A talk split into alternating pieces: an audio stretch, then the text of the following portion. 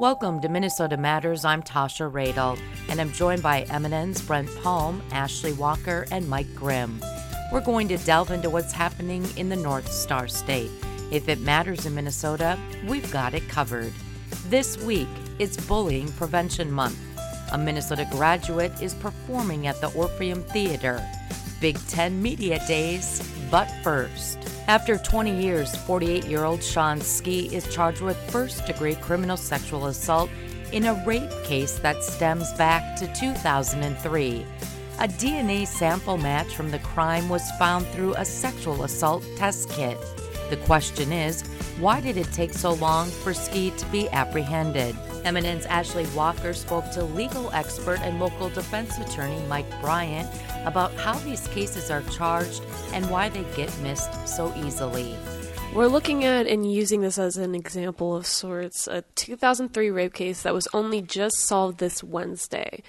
And of course, what's really interesting about that is the timeline. I mean, 2003 is 20 years ago, and this is just now getting figured out thanks to an initiative that addresses the sexual assault test kits backlog. How do these things fall through the cracks? Well, that's a big question. I mean, you know, recently we found out the BCA is over a year behind on rape kits. Um, and so, unfortunately, there's all sorts of examples of evidence falling through the cracks, not being followed up on, not being tested properly.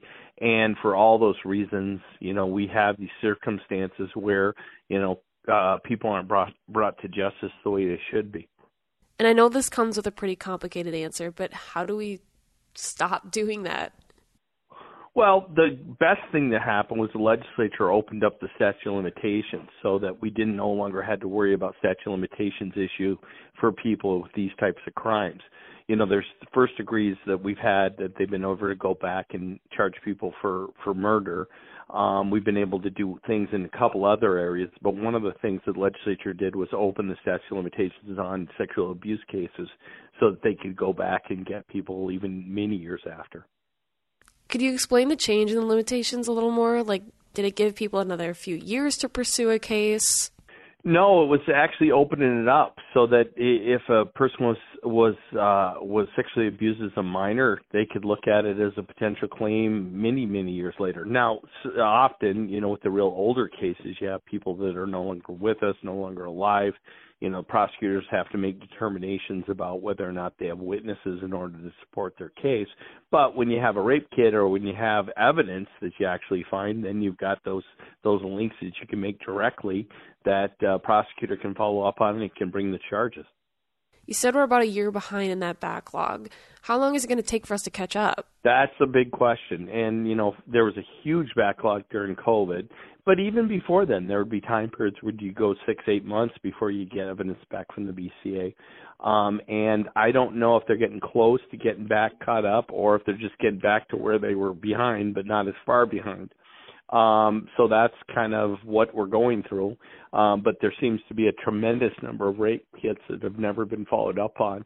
And unfortunately, those people are all waiting for their day to get some kind of justice. Yeah, when you hear things like that, it's almost can put you in the mindset of if you're suffering from a crime like this, why go to the police when it's not going to get taken care of? Well, you know, that is a question. And, you know, every once in a while we'll get stories from here from people that uh, being told that the police are so far behind because of this or that that they're not able to even follow up on leads.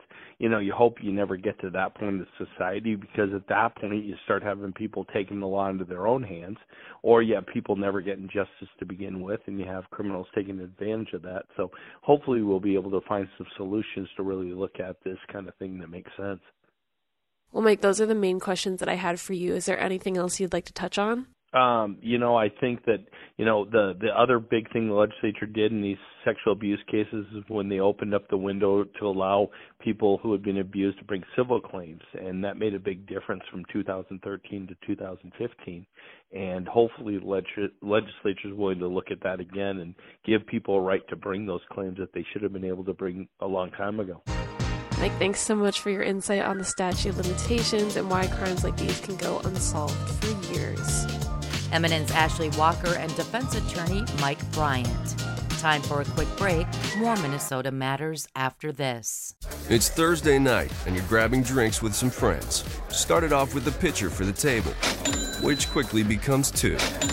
There's pool. And there's the photo booth. All right, everybody, squeeze in. Say cheese. Followed naturally by an order of wings. And another. Can we get some extra ranch sauce? Then there's the ceremonial nightcap. So, what are we doing this weekend?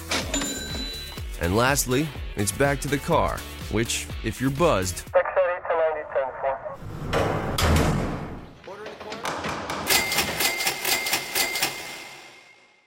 could be the most expensive night of your life. Getting pulled over for buzz driving could cost you around $10,000 in fines, legal fees, and increased insurance rates. Nothing kills a buzz like getting pulled over for buzz driving, because buzz driving is drunk driving. Brought to you by the National Highway Traffic Safety Administration and the Ad Council. Welcome back to Minnesota Matters. I'm Tasha Radel. October is Bullying Prevention Month. Did you know that one of every four students will be bullied this year? Chances are this is happening to someone you know and care about. Joining me today is Julie Hertzog, Director of PACER's National Bullying Prevention Center. Wanted to visit with you. Um, October is always a time of year that we really uh, focus on bullying prevention, and with that, we also uh, have Unity Day. Uh, when is Unity Day this year, Julie? It's next Wednesday, October 18th. All right, yeah, so it's always the third Wednesday of, of October, correct? Yes. Yep, third Wednesday of October. All right. Yeah. Hmm. All right, perfect. Well, can you tell us a little bit about this year and do we have a 2023 anti-bullying theme this year? This year we're talking a lot more about building community and so it's a little play on the word unity within community and you know the signature event of National Bullying Prevention Month is is Unity Day, and so we really started thinking about how can we how can we talk um, you know how can we talk about unity in a in a way that really involves everyone. And when you think about when communities come together for a common cause, that's when real change can happen. You know, when everybody's has the same, um, you know, everyone has the, the same uh, you know, moving forward in the same way with thoughts about how they can help improve each other's lives in really um, meaningful ways. I also know uh, on Unity Day you're really uh, encouraging people to wear and share orange. Is that fair to say? Absolutely. So we wanted to find a way to send a very visible message because so much about bullying goes on in places that people don't see. So when you think about bullying, it happens online or it happens on a on a school bus. And so oftentimes it's happening where people aren't. So what we wanted to do is to send a very positive, um, visible, tangible message by wearing the color orange just say, you know, we are um, standing together against bullying, and we're not only trying to prevent bullying, but we're also promoting the positive attributes of being kind to each other, of, of being more accepting and more inclusive. I know this question is kind of silly, but is bullying? I mean, have we seen like a downward trend in bullying? Or are we? Is it just? Are we still seeing you know high numbers of kids being bullied? Not a silly question at all. In fact, you know, but my answer is going to be that it's hard to quantify that. And because when when research was first started being done about bullying around, you know, probably consistently around 2010, um, it has shown that some of the bullying has decreased, but kids are still reporting it at a rate of at least one of every five kids reports being bullied. And so, you know, to me, that's a very high statistic. And I also think that it may be underreported. And part of that is just, again, with the advent of technology, there's become new ways to bully. And so, you know, it's very easy to bully somebody when you can do it without seeing them face to face. And so I think that also contributes to some of that number. What can families be doing or parents be doing, I guess, to, you know, make their child feel comfortable of coming forward if they are being bullied because I know sometimes you're afraid to tell and you're embarrassed and there's kind of a stigma around bullying. Yeah, and I've been doing this work for over 20 years, and there at the at the time when I first started doing this, there very much was a stigma, and there was all those statements within our society of kids will be kids, boys will be boys, words will never hurt you, or when kids did did come and tell, they were said, well, what did you do to what did you do to to deserve that bullying? You know, so there was a lot of just blaming who it was happening to. So there are definitely those stigmas, but with the work that's been done over the years, um, kids are more willing to be talking to teachers, to talking to their parents.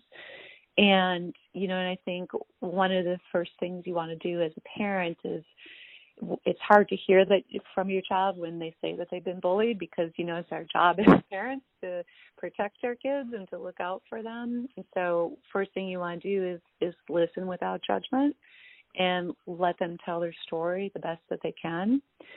And then do ask some some you know questions to help help them understand to help you understand the situation. But then i always say you know one of the questions you can follow up with your kids is what would you like to see happen um you know now that you've told me? And i think that question is really powerful because so much about bullying is taking away somebody's power. And, you know, it's not up to kids to fix the bullying situation, but you certainly want them to be involved in the solution because that not only helps them to do what we call self advocacy, which means, you know, speaking up for yourself, but also helps them problem solve situations. And, you know, and lastly, just let them know that you are there for them, that you, you know, they're not alone in this, that you're going to be there to help them.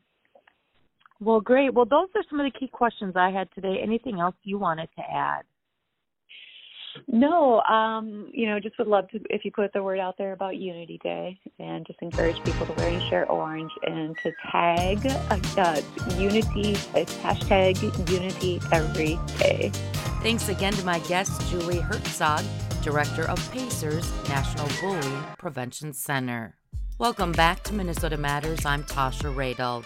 The Broadway musical Girl from the North Country is kicking off its nationwide tour at the Orpheum Theater, and it features 20 songs by Minnesota's Bob Dylan. MNN's Brent Palm learns more about the production from one of the main actors, a 1982 graduate of Minnetonka High School. If you're traveling to the North Country Fair, where the winds hit heavy on the borderline.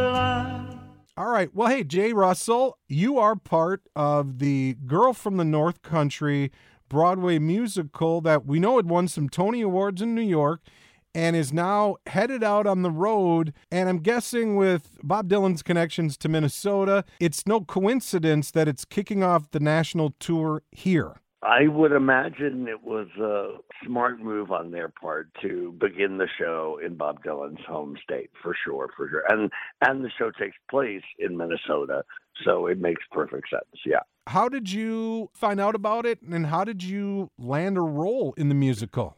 Well, um, I didn't get to see it on Broadway. It was really impacted by the pandemic, so it didn't have as long a run as it might have, and so I missed it but a friend of mine was involved in it, and he had said that he thought there was a great part in it for me. So I reached out to my agents, and they submitted me, and I got an audition, and then I got a call back, and then I got the part. So uh, kind of, yeah, one of those things. Like didn't know much about it, so I wasn't really pursuing it, and then it just sort of fell in my lap. And I, I'm very grateful to my friend. I owe him an incredibly nice dinner because if not for my friend, I probably wouldn't have even have reached out to my agents about it. Nice. Well, hey, let me ask you this: Are you, were you uh, a fan of Bob Dylan and his music before this? I mean, I, I don't know. If it's a bad thing to say, but no, I wasn't. He wasn't part of my kind of growing up, and I think I thought of him like a lot of people did, of like this guy with a kind of deep, you know, strange voice, and I had no real appreciation for his real kind of genius and artistry. And since this show came into my life, I mean, he's like number one on my Spotify because, I mean, he has a, a song catalog, I think, beyond the Beatles. I mean, he has so many songs, it's insane. And he went through so many you know, gospel, country, folk, rock, pop. So many famous people have covered his stuff. I mean, he's really extraordinary. And he's still at 80. He's going to be when we're next week. We're in Cincinnati, and he's on tour in Cincinnati. but he's still going at it. Like how many decades later? Sixty years later. Yeah, I mean, he's he's got to be the most brilliant songwriter there ever was. And you said the Beatles. The only difference is the Beatles only had ten years. This guy has been writing this right. stuff this for you know sixty some. Years, it, yeah. It's just uh, it's mind blowing. Also, just like the biggest heart in the world, because his lyrics are just so shattering, like emotionally. Yeah. There's just layers and layers, which is why I think you know, not to, you know, something like Mamma Mia, where you're going to hear the songs you love in this sort of fun, silly story. I mean, ours, it, it's like a real piece of performance art that is just surpasses anything you've ever seen. I, I just think it's in the six weeks we've been working on it, I've just fallen madly in love with the the characters, the music, the story, the whole conceit of it. I think I wish we were playing here longer because there's so many Minnesota references that no one will ever get in any other town. I mean, you know, Burnsville and Pelican Rapids and, you know, all this like really unique stuff that people are like, what? and plus, I mean, it's my first time ever doing a real Minnesota accent in a show. And it's just, I love it so much. I mean, it's so fun. And, you know, I guess Midwest people understand that, but it's so Minnesotan, you know. Hey, let me ask you this because we haven't talked much about the story. Can you tell us anything about the story without giving it all away? Well, it takes place in 1934 in Duluth after the Depression, which is where Bob Dylan was born, although the story has nothing to do with Bob Dylan. It's a boarding house in Duluth that is not doing very well because of the Depression. And so it's all the various characters, the family who runs the boarding house, all of the people who stay there, and then the locals from Duluth and how those, all those characters intersect. My character, Mr. Perry, is a Duluth native. So, as one of the older members of the story, and as somebody who's probably never left Duluth, I have one of the stronger Minnesota accents. I am the cobbler, the shoe mender. And so, even though everyone is financially really struggling, you know, everyone needs shoes. So, I'm actually doing pretty good and I'm a widower. And Nick, who runs the boarding house, convinces me that I should marry his 19 year old adopted pregnant daughter because it would help her out financially and it would be a charitable thing and I would have company. So I pursue Marianne as to, to marry her. But since I'm in my 60s and she's 19, she's less than thrilled about the idea.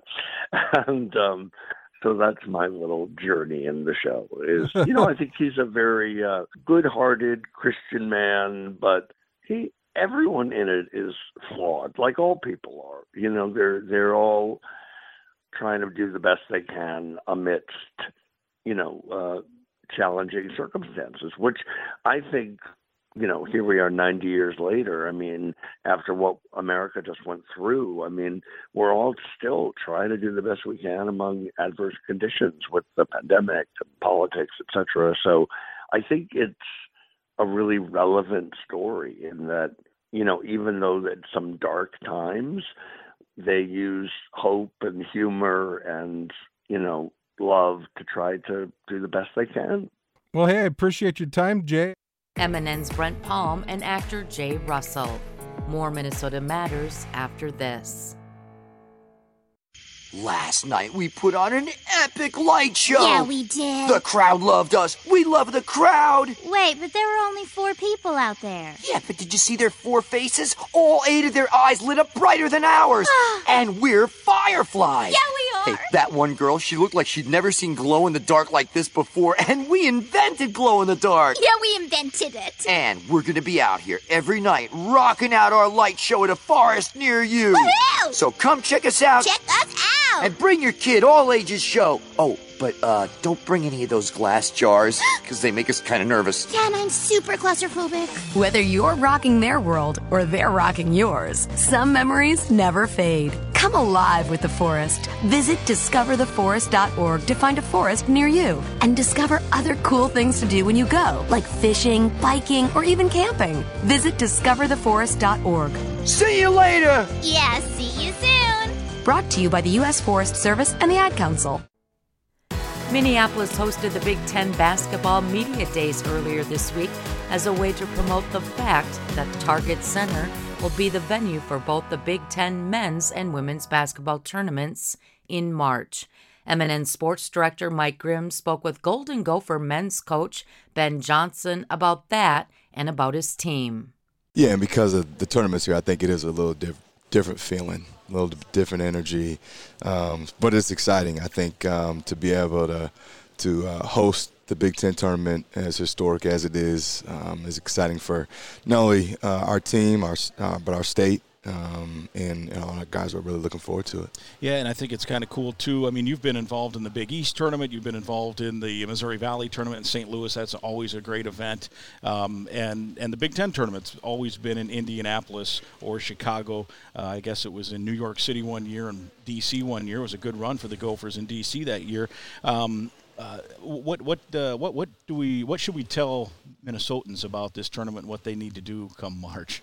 Oh, I think just you know come out and, and support. Um, you know, it's a unique opportunity to be literally you know five minutes from campus um, and kind of if we can create a home court advantage in a neutral site tournament right. type of type of situation. So from that standpoint, um, you know, I think they'll come here and see some high level basketball, and you'll see teams uh, normally at the end of the year you're playing your best, so they'll be seeing some some teams that are competing for postseason play um, and competing for a championship. And so I think it's a great opportunity to come out and, and support our team and our program. And, uh, and also catch some really good basketball. And I know you want to have a team that is in that mix of playing for postseason berths and championship level basketball. You've had a few weeks now of official practice, obviously several months of off-season workouts. What do you see right now from your crew as you're entering year three? Excitement, um, you know, confidence. I think the returners now there's no anxiety. They they know what what's ahead, and and they're excited about what's ahead. They're excited to um, experience kind of a year two for the young guys. For the older guys like Dawson, you're excited to come back and compete in this league, and, and for the first time be able to to do it, you know, with the same program in back-to-back years. For the new guys, uh, whether you're freshman or transfer, it's the excitement of the new. You know, they've heard about the Big Ten. They've heard it from their teammates. They've heard it from me. They've watched it. They've they've dissected film in the summer and in the fall. And I think now they're really excited to to start the journey. And um, you know, being a couple weeks away with our, our first scrimmage and exhibition game, um, again, I think we're just excitement's at a high level right now. You mentioned you have some guys coming back. I think back last year to the end of the year, you guys were never able to really get the full roster on the floor. I mean, uh, it started, of course, with Parker and Isaiah. You know, second straight year, you, you never had those guys, and then uh, Jamison never got really untracked. It seemed uh, obviously was was out the first handful of games, and Dawson gets hurt at Michigan, and and then once he came back, though, the, the reason I phrase the question this way is um, I think it was eight or nine games. Dawson was like 17 and nine, I think, in those games. You got the win against Nebraska uh, in Chicago in the tournament. Um, what, what do you how do you get that Dawson all year now? Obviously, aside from health, if he stays healthy. Yeah, I think he's had a phenomenal offseason. Um, you know, really did a great job on his body. I think he's feeling stronger than ever. His conditioning's at the best it's ever been. And I also think just the comfort of knowing offensive scheme, defensive scheme, who your head coach is, how he's going to be, his expectations, your teammates, you know, to be able to, to have a core group of those guys back. So now you have, you know, people that you've played with and you know their game, they know your game. There's nothing but confidence that comes from that. And so, um, you know, I think the key for him is is to expand his game and, and, and be as consistent as possible. And um, I think he's going to play at a really high level. Uh, his practices, he's brought unbelievable energy and just a maturity to how he goes about his day to day, and I think that's that's uh, really transferred on down to everybody else on the program. Yeah, and when you think about you transfer on down from him to the next level, you've got this group of sophomores now. Three of them who played a lot last year, one who redshirted. Um, how important is that group? I mean, that might be the key group to the whole thing of of where you end up, don't you think? I think they're extremely important because they went through it last year. Right. And now you can hopefully bank on some sort of experience factor from them where they're not kind of your traditional sophomores that played a little bit here and there. I mean, they, they were thrown to the gauntlet. They let the league in freshman minutes. No, right? exactly. and, and, and so now let's learn from that and let's use that and, and increase our depth, increase our experience. And we've talked to those guys about, you know, having a mature game and a mature way about them. And, um, you know, I, I do think that you can just see their overall confidence is stronger and higher than ever because they, they know what they're up against and, um, and they know they can do it. I know in the our first little briefing the media had with you a couple weeks ago, the very first thing you said is how nice it is, and then you hit my head, knock on wood, um, to have a full group. As as you're now, you know, let's knock on wood, hope that that stays the same. You um, in the la- last. your first two years, you basically were playing seven guys out of necessity. How do you, if you had ideal like magic wand, how, how would your rotation go? Would you like to play nine, ten, eight, seven?